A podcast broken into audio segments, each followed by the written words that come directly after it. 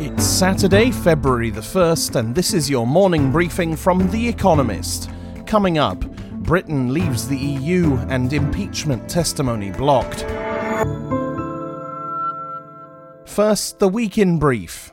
Britain officially left the European Union 1,317 days after voting to do so in a referendum. Brexit marks the end of its 47 years membership in the world's biggest trading bloc. Little will change immediately. Now follows a transition period until December 31st, during which Britain and EU countries must work out the details of their future relationship. The Republican majority in America's Senate prevailed in blocking the call for witnesses, notably John Bolton, the president's former national security advisor, at Donald Trump's impeachment trial. The chamber voted 51 49 against hearing any testimony. Till the end, it had seemed possible that four Republicans would cross lines to join the Democrats in voting to allow it. The president's acquittal on Wednesday, most likely, now seems inevitable. The death toll claimed by the Wuhan coronavirus reached 259 in China, with more than 11,000 cases confirmed. Britain and Russia reported their own first infections, bringing to 23 the number of countries with confirmed cases. More airlines, including several in Africa, cancelled flights to mainland China. America blocked the arrival of most foreigners who have visited China recently. Stock markets slumped. America also expanded the list of countries from which it would block virtually all immigration.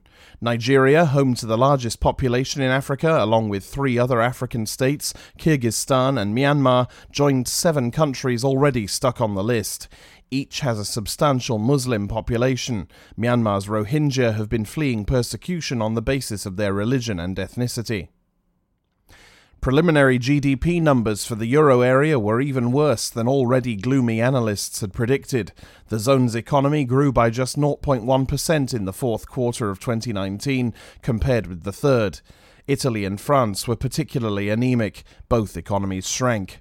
Figures for Germany, the currency club's biggest member, are not due until February 14th. Airbus agreed to pay fines totaling 3.6 billion euros, $4 billion, to regulators in America, Britain, and France to resolve charges of bribery, corruption, and inaccurate filings. The penalty dwarfs those in other recent bribery related settlements. Under the deferred prosecution agreements with the authorities, the plane maker faces no formal charges but may end up in court if it fails to comply. And a Formula One billionaire rescued Aston Martin, a struggling British sports car maker best known for its association with James Bond. A consortium led by Lawrence Stroll, who partly owns the Racing Point Formula One team, will inject £182 million, $235 million into the business, with another £300 million or so coming from existing investors. Mr. Stroll's racing team will be rebranded Aston Martin as part of the rescue.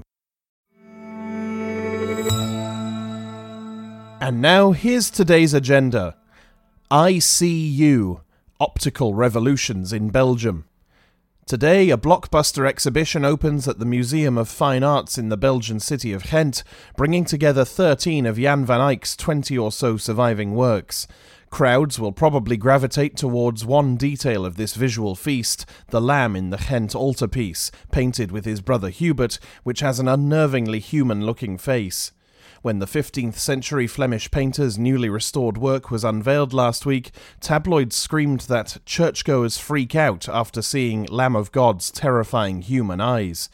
Memes compared its blue steel stare to that of Derek Zoolander, a comedy film character. A Twitter account was created. Ghent Mystic Lamb's bio reads, I am looking at you and I am judging you. I follow no one. But The Lamb is no joke, it reflects Van Eyck's enduring talent. His mesmerizing blend of intense realism and mystic symbolism still holds sway six centuries after he put oil on oak panels. Hashtag MeTooFilms, The Assistant. During Harvey Weinstein's trial, now underway in New York, prosecutors will describe a culture of abuse surrounding the disgraced movie mogul. Mr. Weinstein stands accused of five sexual assault charges to which he has pleaded not guilty.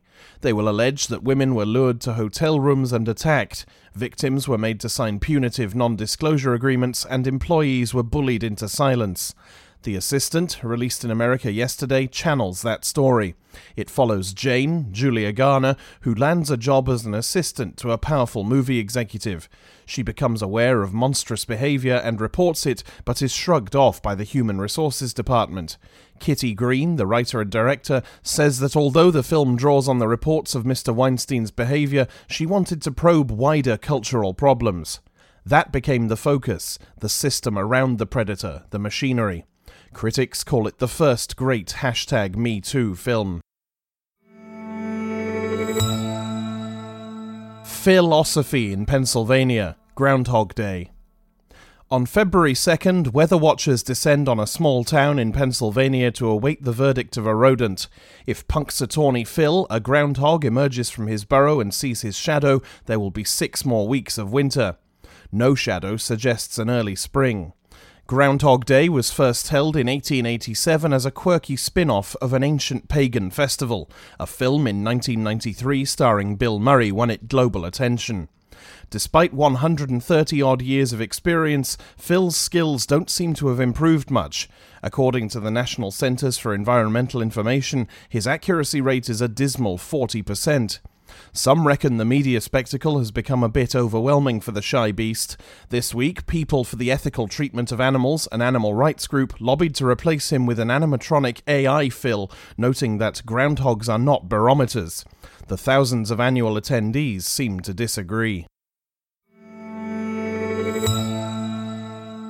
Honey Trap using bees' own guts to save them. Worth almost $20 billion to American agriculture, honeybees are well worth looking after.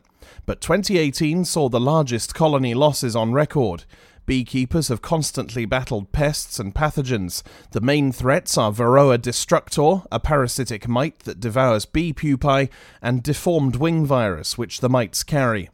This duumvirate of doom is the main cause of colony collapse. However, as reported this week in Science, American scientists have developed a powerful new weapon to combat them. They engineered strains of bacteria specifically to target both the mites and the virus. Once delivered to the bees, these bacteria become biological factories, producing molecules that harm the two. The results were a resounding success. The mites died off after ingesting the new bacteria, while the bees' own immune systems fought off the virus. If the technique works when scaled up to full colonies, it could be a silver bullet for the parasites. Mahomes' big chance, the Super Bowl. The biggest event on America's sporting calendar, the Super Bowl, takes place on Sunday. This year's edition of the National Football League's championship game, which usually draws over 100 million viewers, could mark the end of an era in American football. The Kansas City Chiefs are narrow favourites thanks to Patrick Mahomes, the reigning holder of the league's Most Valuable Player award. Few quarterbacks in history have even tried to make passes as difficult as Mr. Mahomes's. When chased by an opposing player, he often makes long, accurate throws from unnatural arm angles without looking at his target. Standing in his way are the San Francisco 49ers, surprise finalists, but the first Super Bowl team since 2007 to finish in the league's top five in both offense and defense. If Mr. Mahomes can lead the long suffering Chiefs to their first title since 1969, he will the aging Tom Brady as the sport's emblematic superstar. Finally, here's the quote of the day from Mary Wollstonecraft Shelley, who passed away on this day in 1851 Live and be happy, and make others so. That's it from the Economist Morning Briefing, available every weekday and on Saturdays. You can hear interviews and analysis from our journalists, including our current affairs podcast, The Intelligence, by searching for The Economist on your podcast app or asking your smart speaker to play the latest Economist radio podcast. And as a subscriber, you have access to each week's full edition in audio. Just download the Economist app on your mobile device to start listening.